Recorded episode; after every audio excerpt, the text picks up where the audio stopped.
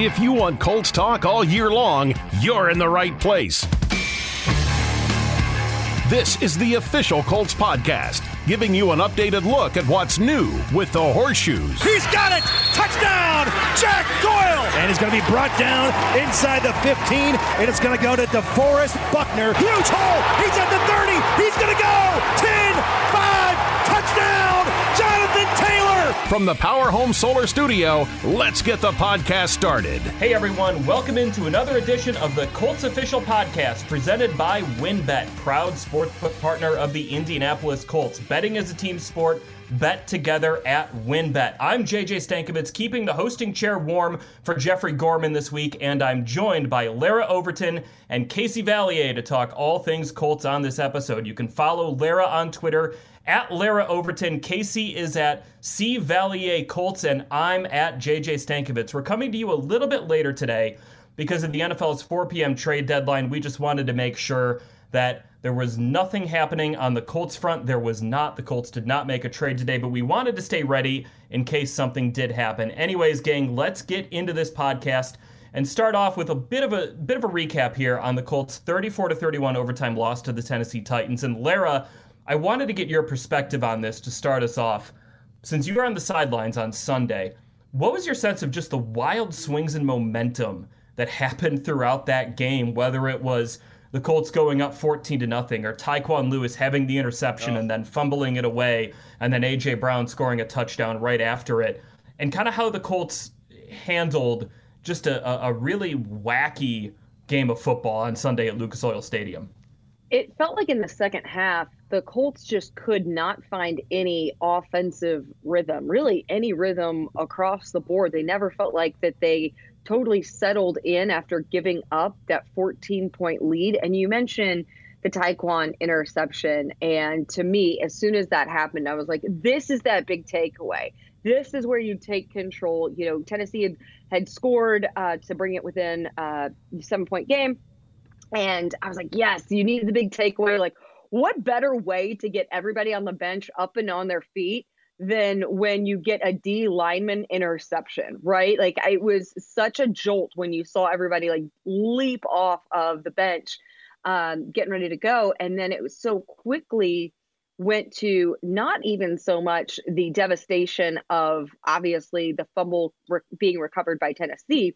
It was, oh my God, the severity of this injury that Tyquan has just sustained. I mean, guys dropped to a knee immediately. Tyquan is an immensely tough human being. And when he was just writhing in pain, and you saw about four members of the medical staff just surrounding him, and the way that he was grasping that knee, it was obviously like the immediate concern for his health and safety and, and everything that had transpired and what this means for a guy who has endured so much adversity and then the ramifications of this being now a Tennessee first down. And I talked to Kenny Moore the second after it, and he said, you know, before the injury, that was one of the highlight plays of the game. He said, I figured that we would have gotten the ball back. He said, I understand the call, but he said, even if Tyquan fumbled it, I thought George was right there to clean up and recover it and but she came away with it. yeah, yeah. which I, I i'm still confused how we never saw a replay. We never there was i mean i i I was shocked they never went to the booth to confirm whether or not who had the football, but that that was odd to me. But but I want to kind of piggyback on something before the injury. How about the presence of mind about Matt Eberflus deciding to let Tyquan drop back in coverage, which I'm mm-hmm. sure is mm-hmm. something that Tennessee never saw on film. I don't. Mm-hmm. I can't remember last time I saw Tyquan Lewis drop, drop back in coverage. And I mean, to be right there, it, it's hard because you know hindsight's always 2020. You know, if if he doesn't catch that, if if he does, I'm not trying to be mean here, but what a lot of defensive linemen do if a ball is thrown to him, if it falls off his hands, the Colts do get the football because it was third down. Right, it was third so down. So it, it was just such. I mean, such a gut punch because of all the positives all into one thing that ended up being such a a huge momentum swing, and then the next play, I mean, you, you see the 57 yard touchdown to AJ Brown. It was tough. Unfortunately for that, the you know hearing from Titans players after the game, AJ Brown said that was the moment that really swung momentum in Tennessee's favor. And Casey, I think that's that's such a it's such a good point that Tyquan Lewis the he made a great play to catch that ball. Defensive lineman and not really known for their ball skills. Right. Um, although I bet Grover Stewart would probably say he, he Yeah, might have something would, to say yeah. about that. But that you know, yeah, it's like unfortunately, if he just does what a lot of D linemen would do in that situation, the, this this might be a different outcome. But you Right. certainly cannot fault Tyquan Lewis for making a play and trying to do something with it. The thing I loved about that play, and Bill Brooks and I talked about it on our podcast right after the game, was he, Matt Eberflus dialed that blitz that he dialed up, man, with Darius Leonard over the A gap, George Odum coming off the edge, and Tyquan Lewis dropping into coverage. Odum hit home on that blitz. Right. And Tannehill was under so much pressure, he just threw it up, kind of hoped, didn't see Lewis there. That though, if you're looking at something that long term gives me some some hope about this Colts team, even though they're three and five, these these blitzes that Matt Eberflus has been dialing up lately, they have been hitting home, and they have been doing some really good things with them. Oh, agreed. I think my mean, concern is that you you hold Derrick Henry to whatever hit, I can't even- I don't even know I don't have the numbers in front of me, but 68 like you- yards 68 yards you on 28 contain- carries. Yeah. I mean, come on. And then the one guy you can't stop. You have one receiver, literally one receiver to worry about out there because there is no Julio Jones.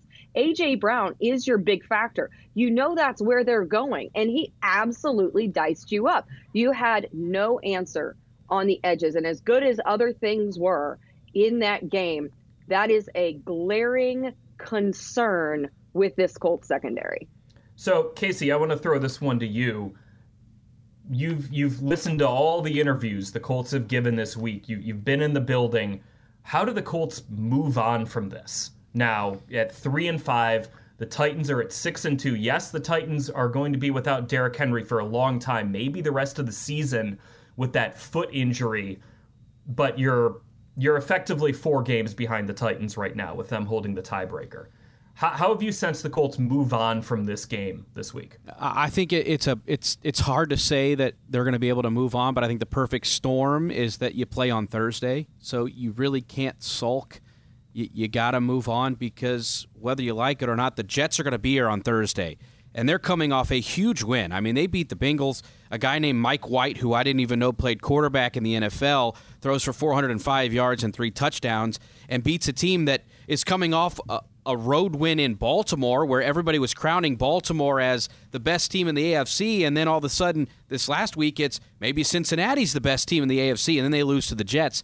So this Jets team has a little bit of energy coming in on Thursday. So if if the Colts at all are overlooking this, or if they're still kind of looking back on what could have been on Sunday, the, the Jets are there to take it, and, and I don't think this team is the kind that's going to do that. I mean, you heard Darius Leonard talk about it like yeah, it sucks. I hate this feeling that I have, and every single day I'm reminded of it.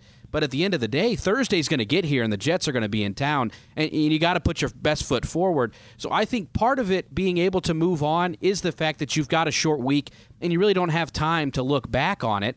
But then I think also, like you said, in the back of their minds, that notion that hey, you know, their bell cow, the, the, the thing that is Tennessee's identity in Derrick Henry might be gone for the rest of the season. It could take them a little while to kind of get back in stride, whether or not, you know, they figure out that, that Tannehill's got to go more for an aerial attack, or I know they signed Adrian Peterson. Maybe that's the guy that's going to slide in there. But they've got a pretty tough schedule looking here the next four or five weeks. And the Colts have two, you know, back to back games. You look on paper and you say they should win those two. So there's a real good possibility eh, that in, in two weeks, this Colts team is five and five, taking on a, a, Titans team that honestly could lose their next two. So, I mean, it's a completely different story. We could be talking about in a couple weeks, but I think it is going to be tough. That you're always going to look back and, and, look at it as a what if. But you know, th- there are a lot of other circumstances around it that kind of give you a little bit more hope. Saying, "All right, we can get this out of our minds and get a win on Thursday," and then you kind of kick your feet up and, and watch what happens on Sunday night when the Titans play, and you see what they have without Derrick Henry. Larry, to kind of piggyback off of that, you asked Darius Leonard about not overlooking the Jets in this game. Uh, what kind of answer did you get? What kind of vibes have you got from the Colts this week, talking now, looking ahead to this Jets game?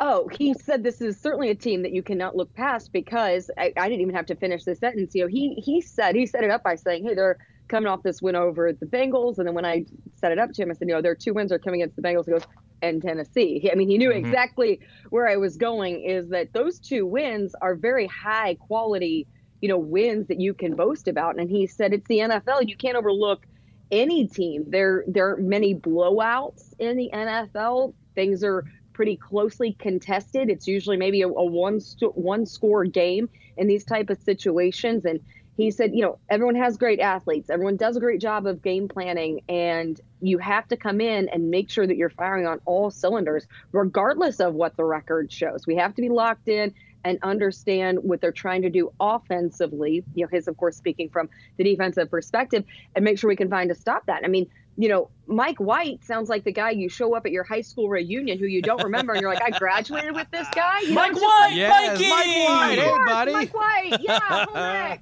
uh, junior year, great to see you. oh, you so know, well done. like so that's that's one, of, and he, the guy threw for three touchdowns and over 400 yards. Like, oh my God, like you can't overlook this guy. Um, so uh, they do have weapons. They are coming in incredibly motivated to spoil what is a huge affair in Indianapolis, your first primetime game in four years that you are hosting. Uh, you have split decisions on what you've done thus far this season in primetime. We don't have to revisit Monday night in Baltimore, but hey, Sunday night football in San Francisco, you put on a heck of a show in just ridiculous conditions. And Michael Pittman emerged as one of the young NFL stars for you in that game, as he has continued to do. That's been a progression, not just a one game instance. But I think that certainly was a game that put him more so um, on a national radar. Now you get to do it again. You have a third primetime opportunity in this port to this point of the season.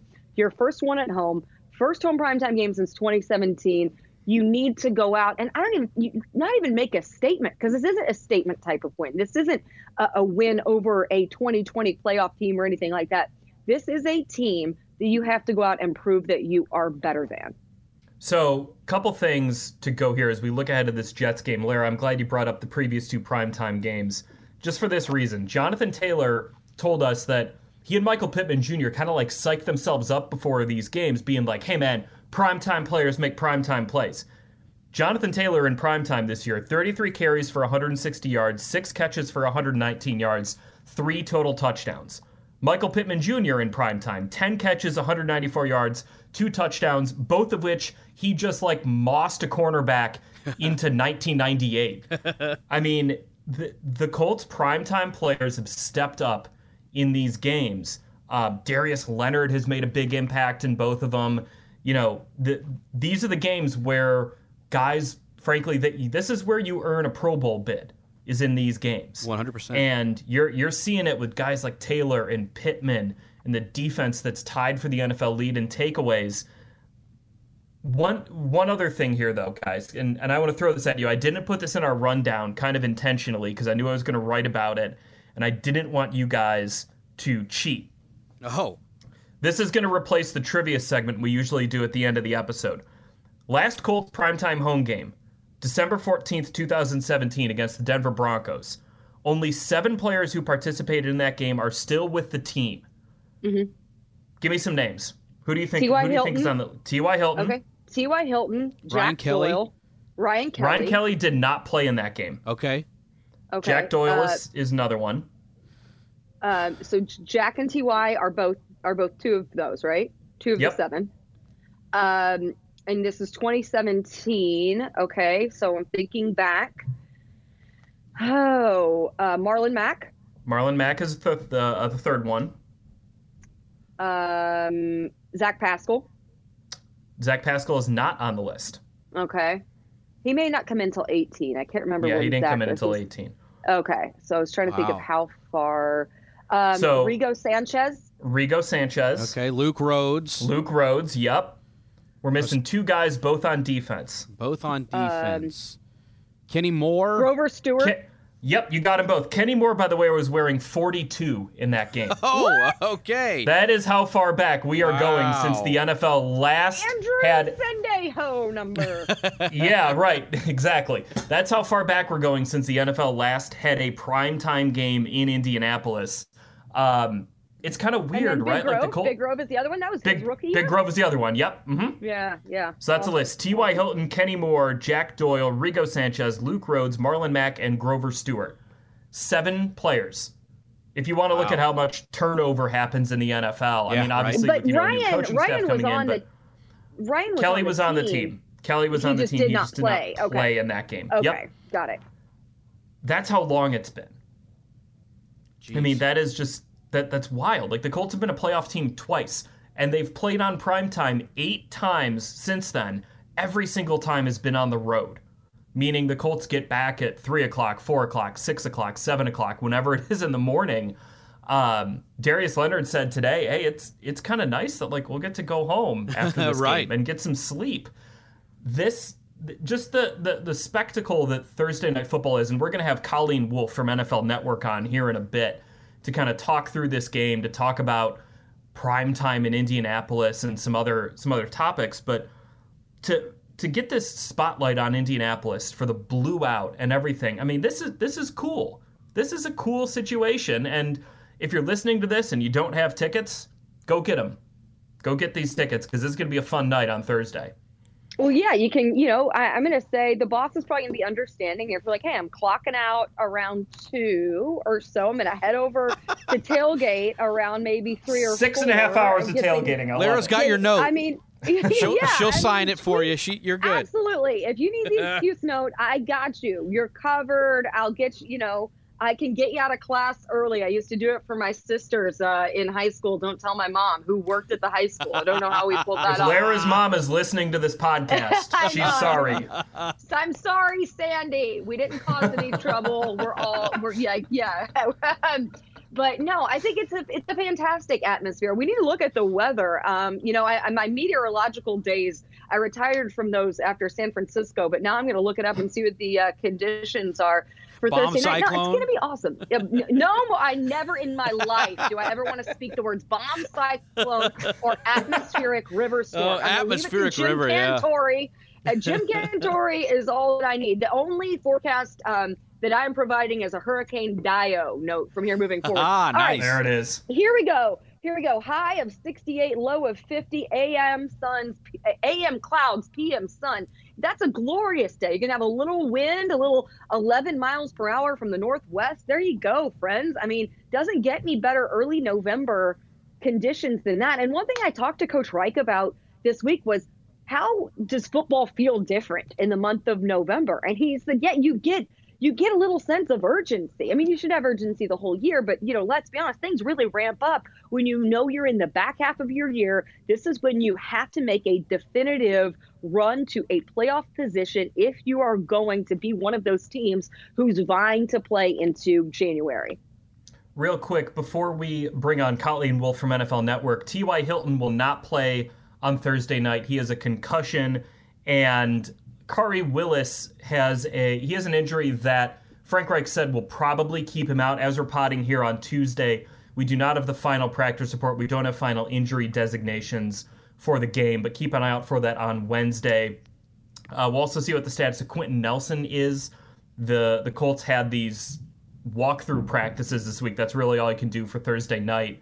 Uh, and Quenton Nelson would not have practiced today based on the theoretical injury report. I don't know if you're confused by that. this is just what happens on Thursday night. Yes, exactly. We're, we're just relaying the information, and our great PR staff is doing the best they can. Shout out to Matt Conti, by the way, for wearing a uh, Ohio State jersey. Yeah, Parris Campbell, game worn jersey. Yeah. Parris Campbell. Gilmore. Also, guys, I'm fired from from uh, meteorology because I just went to my Weather Channel app and like pulled it up. Well, I was still on Santa Clara, California, so that was really Oh. wishful thinking for me. Here's the updated forecast for Indianapolis, Indiana. High of 49 and sunny, very light winds. Low of 27, but we ain't gonna see 27 until a long time after kickoff. So you're talking about All right. probably right around 40 degrees crisp- when you're tailgating, get a crisp Oh, yeah. November air in go. central Indiana. Beautiful, beautiful day. All right. And hey, speaking of Matt Conti, we now extend a warm welcome on the Colts official podcast to Colleen Wolfe, who is related to our own Matt Conti here at the Indianapolis Colts. Colleen does a great job on NFL Network. You can watch her on NFL Network coverage of Thursday Night Football this week and every week. Catch her on Good Night, Good Morning Football weekends, and follow her on Twitter at Colleen Wolfe. She is also on Instagram at Colleen Wolfe. Colleen, thank you so much for taking the time with us today. It's great to be here. Yes, me and Matt Conti, we're still trying to figure out exactly how we're related, but we are in fact related. So anything for family, guys. Any, exactly. Anything anything for family here with the Colts. Uh, so Colleen, I want to start with this. When you look at the AFC, who's good? You know, that's a great question because coming off of the Monday night game with the Chiefs and the Giants, obviously the Chiefs are nowhere near where they used to be. They're kind of just like a shell of themselves. And I feel like when I'm watching them, they just can't figure out their new reality, which is not dominant like they always were. So really it's the Titans at the top, but then without Derrick Henry, you sort of have to correct it a little bit because I'm not sure how that's going to affect them, it will obviously in a huge way because he's been such a massive part of that offense, especially when you look back years past in the playoff pushes and the playoff runs. He has been just the center of everything. And so they'll obviously use a ton of play action still. And the Titans have to go up against the Rams this week in LA, which is not going to be easy, especially considering they just got Von Miller. But it's i think that this is it's a conference that's wide open. It's nowhere near as packed as the nfc where you have all of these teams with one loss or just right there. So uh, the colts they have a shot to make some noise. It's just gotta it really depends on what happens with the titans. Colleen, I'm so glad that you set that up perfectly because I was watching the show last Thursday night, as I am sure basically all of America was. You guys had the matchup of Packers Cardinals, which was incredible. And in the pregame show, you guys had a really fun segment where you had the pumpkins of like your, you know, kind of contender team. And I mean, you knew Joe Thomas was not going to knock out the Browns, right? As he's everyone's like hammering down all of the pumpkins. And the Colts were not one of the teams that you guys like knocked out. What gives you confidence that, and of course, you guys had had yet to be able to see what happened on Sunday afternoon between Colts and Titans, which was a, a massive game mm-hmm. in terms of AFC implications. What gives you confidence that there is that potential, kind of coupled with all the parity there is in the AFC, but especially what gives you confidence here that the Colts might be able to make this November, late December type of run? Well, first, let me just say that Steve Smith stole my pumpkin. I was supposed to smash the Panthers out of the playoff picture, and then who would have thought Steve... he was going to go for the Panthers? Right? Exactly. That was not the plan. He was supposed to knock out the Seahawks, and so I had a whole big thing planned, and then all of a sudden I was like, all right, cool. I guess uh, I guess I'm gonna go with the Seahawks because Geno Smith. So, and you obviously saw what happened. The Seahawks did not want to get smashed out of the playoffs because I could not take that sledgehammer successfully to the pumpkin. so uh, it's fine, and I'm still recovering. My ego is very fragile, and everything's gonna be okay. But the Colts, I do, I, I do think that they have a great shot because of I love this guy so much. I just am so enamored with Jonathan Taylor and what he's been able to do in this offense. The fact that he's second in the NFL in rushing, and he's I honestly think he's been the most complete back in the league, averaging 5.5 yards per carry. He's averaged over 114 total yards per game. That's fourth in the NFL. So he has all of the numbers. We've seen him go over 100 scrimmage yards game game after game after game. And I just think the way that he's able to catch the ball out of the backfield, too, it really helps out, especially when you have a guy like T.Y. Hilton who now won't be available because of the concussion. And he's missed, I know, that eh, missed a ton of games, but it just feels like Jonathan Taylor can really be a pivotal part of this offense. And what what the Colts need because watching Carson Wentz, especially at the end of that game against the Titans, the last eight minutes, the two picks, there was just times where he was really pressing and then that interception mm-hmm. in overtime where jonathan taylor was wide open so if things just slow down a little bit take I the think check that, down take the check down i know it, right? it's right there it's right there and then like the pick six in regulation on the screen pass i just these things could have been avoided. And I think that they were on, the Colts were on such a good track, and Carson Wentz was playing really well. And so I'm going to just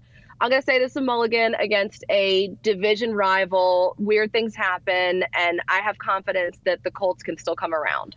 Well, that kind of brings me right into my next my question for you. You you bring up Carson Wentz and a little bit of the issues we saw in the Titans game.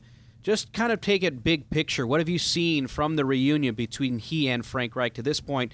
And then kind of moving forward, if they can get over that step. And you know, we, we saw two games against the Titans where the first game, you know, Carson wasn't fully healthy, but in the second game, those are kind of his, you know, two games you look at that his worst performance of the year. Yeah, and you look at this reunion, and it's been up and down because the first three games of the season they they start winless. And one of those is against the titans. So the fact that the titans now have both wins uh, in terms of this division i think that that's it's tough. But i like what i've seen otherwise. After those first three games of the season i think carson wentz really started to find a rhythm and get comfortable. And show that some of those mistakes that were going on in Philadelphia he could overcome. Now, it's coming off of a game where he missed so many throws. At 27 of 51, it was a really rough outing for him. And then the interceptions that I just outlined when they really could have been avoided. The pick six in regulation, it was right to Elijah Molden. So I, think that against the Jets, that Carson Wentz, he has he'll have plenty of time in the pocket because of that lack of a pass rush and that the Jets have. So I think that that will help him because in those moments where he has time, you could see that he's comfortable and you can see that Frank Reich is doing everything he possibly can to put Carson Wentz in good positions to succeed. And I like the reunion. I think that it's worked. I don't know how Carson Wentz would have been in any other spot, but I think because of his familiarity with Frank Reich, I think things could be going in the right direction for him.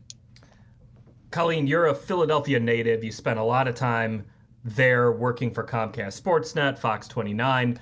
Um, I'm sure you still have a lot of family back in Philadelphia.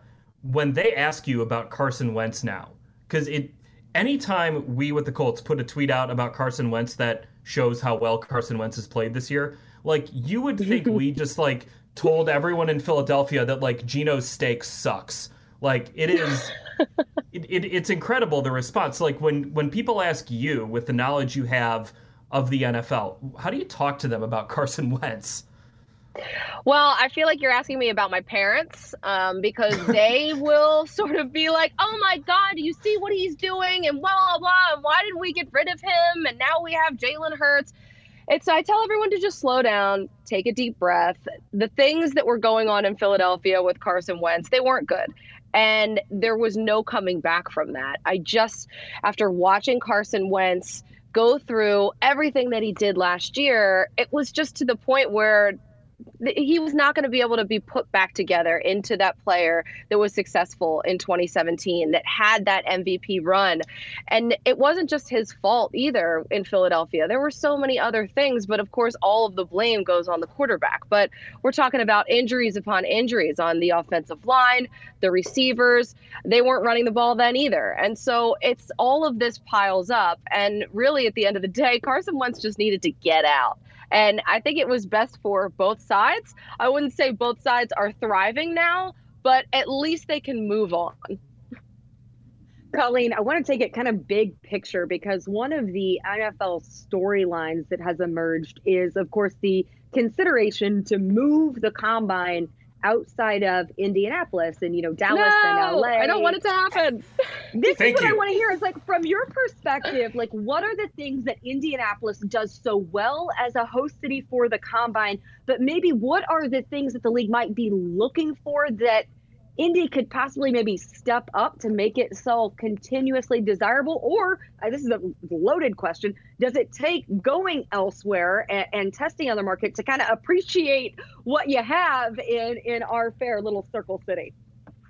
Don't ruin a good thing when you have it. I love the combine in Indianapolis. It, it's what makes the combine so great because it's a smaller city and everyone is together. You are all going to the same spots. You run into people all over the place. And the fact that this is just me being uh, a little soft now that I've left Philadelphia and I'm in LA. I love that there's skyways and that there's tunnels everywhere. so I don't have to go outside when it's cold because I've been there so many times where it's snowing sideways and it's so cold and so windy. And by the way, what's going on with the temperature on Thursday? Can you guys help me out there with this? Is it like seriously going to be in the 20s at some point?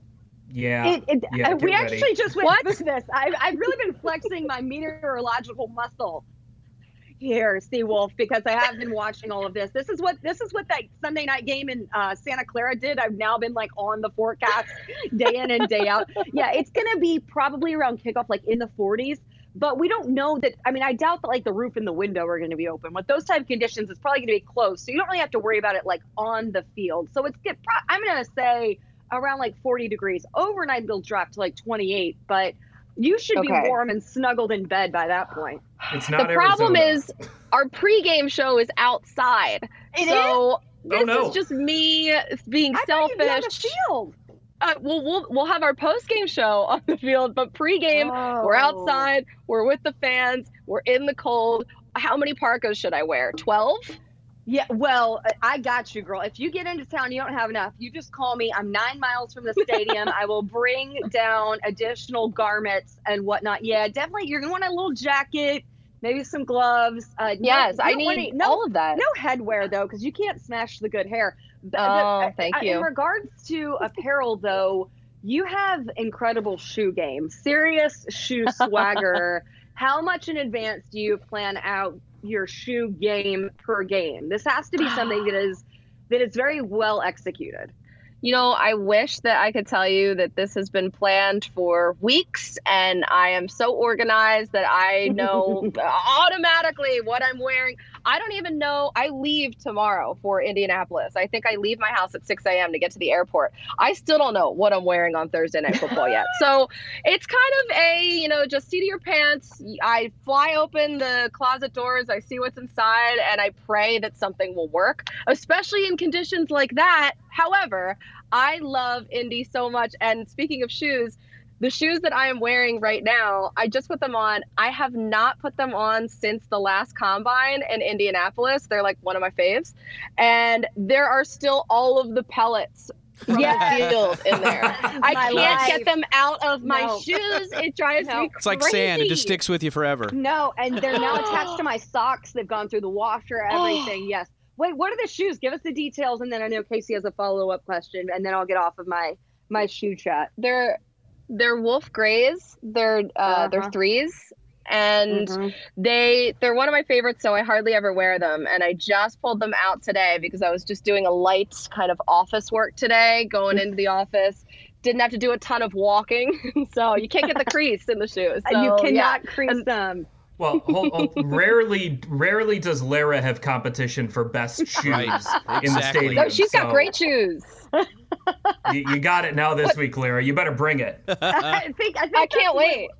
That's what we as petite girls do. We compensate for our lack of height with really good shoe game. No question. That's exactly right. well, I'm gonna I'm gonna move off the shoe game for just a little bit and go. It's gonna go on the field. When you look at this Jets team coming off a huge win over the Bengals, this guy named Mike White, who we've talked about earlier in the podcast, who, who Larra essentially compared him to that guy at the high school reunion you forgot went to your high school. and You're like, oh yeah, Mike White. What is there to know about Mike White and this Jets team?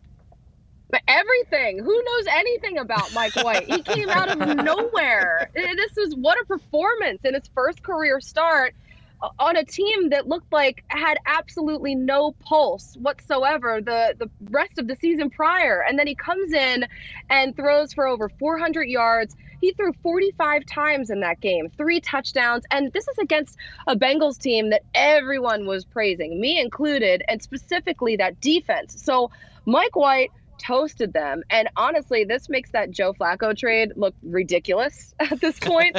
but I, I'm just, I was so impressed with his poise, with his confidence, and this, what a performance by him. Mike White, he's a stud. What can I say? Mike White, I mean, throwing for over 400 yards, like you said, the Jets had 32 first downs against the Bengals. But I, I want to ask you this because uh, it is 32. I mean, those those chain guys got their steps in. Um, they they held Cincinnati though to 2.6 yards per carry. Joe Mixon, 14 carries for 33 yards. I mean, this wasn't just Mike White winning a game against a team that a lot of people have pegged to go to the playoffs. They played a pretty complete game, and we talked about this earlier in the podcast, Colleen, where Larra today asked Darius Leonard like about not you know taking the Jets seriously, and she couldn't even get the words out of her mouth that they also beat the Titans. So right, what are we, what are we to make of the Jets where they have these two they've slayed two playoff teams yet we still look at them as the Jets. Right. So it's like they're spoilers, but also they're a little frisky. So it's a team that you really can't count out, especially if this Mike White guy keeps doing things like he did the other night. And we heard from the head coach saying that anything is possible, talking about Mike White starting when Zach Wilson returns. So Robert Saleh he's like I, am sure that he was impressed with what he saw and that has to do wonders for the locker room because this was an offense that had a season high 511 total yards of offense at a clip of 6.6 yards per play that they were moving. And then not to mention even the rookie running back Michael Carter he was coming off he's coming off his best game 15 for 77 yards and the score. He also caught the ball really well too. So he he worked out as a security blanket for Mike White. And you know, when he's running, he just makes a ton of guys miss. I just, I was really impressed with what I saw, and I was really surprised. Like, honestly, I was shocked by this game. Going to be a hey, really, I, really fun quickly, game. Though, yeah. I feel like I, I feel like you know, I, I was really just being playful. I don't want all my Western Kentucky faithful you know, being a gal who was born. You're just worried Jack Doyle's listening to this podcast and Jack is going to get mad at you. He's like, "Don't come for the Hilltoppers. Like, you know, don't underestimate us." So, all in fun, all the respect to Mike White. I appreciate him and the time that he spent in Bowling Green. All right. Well, this has been a really, really good visit with you, Colleen. Thank you so much for joining us. Going to be a really fun game on Thursday between the Colts and the Jets. The first Colts primetime home game since 2017. Colleen will be there with NFL Network. Watch the pregame show on NFL Network, the postgame show also on NFL Network, and then Good Morning Football weekends with Colleen Wolfe. Colleen, thanks again for taking the time here, and we'll see you on Thursday. I can't wait to see you guys. We'll venture out to see you in the cold. We'll brave the elements to join you out there. Yes, bring me bring me everything you have. Bring me blankets bring me hot cocoa whatever it is. I need it. Done deal. All, that's why they call it Hoosier hospitality. We got you. Yes. Thank you guys. All right. Well Colleen will be at Lucas Oil Stadium on thursday as will i and casey and Larra and everyone here with the Indianapolis Colts on Colts.com on the Colts app. You can follow us. Oh, not just all of us. I think all of Indianapolis will. All of there. Indianapolis. It's a blowout. out. Come on. Everywhere you should. If you aren't, if you aren't planning to be, get there, get to the tailgates, get to all the establishments around downtown. This is an opportunity not just for the Indianapolis Colts, but for the Central Indiana football fandom to show up, rally in support, and really, you know, put this, uh, put Indianapolis again on the prime time map.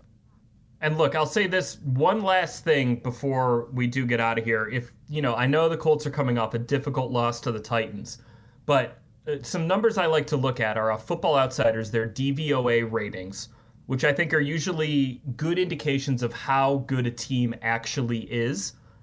The Colts, yes, they're three and five. They're tenth in DVOA right now. That's pretty good.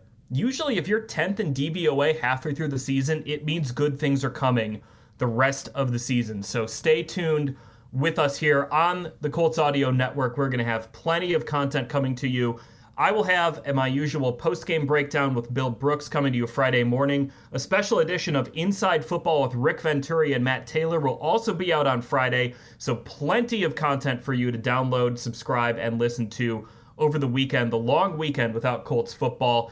Remember, if you do like our episodes, if you like all of our episodes, please rate, review, and subscribe to us on Apple Podcasts, Spotify, Stitcher, wherever you listen to your podcast give us a five star rating and a good review for the Colts Audio Network. It'll help us get our podcasts into more earballs.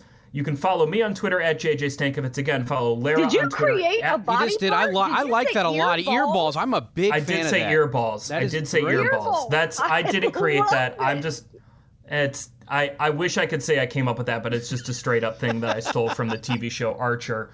Um, I like it though. That's good. Earballs. keep This using it though. That- keep I don't go know ahead. that I will. well,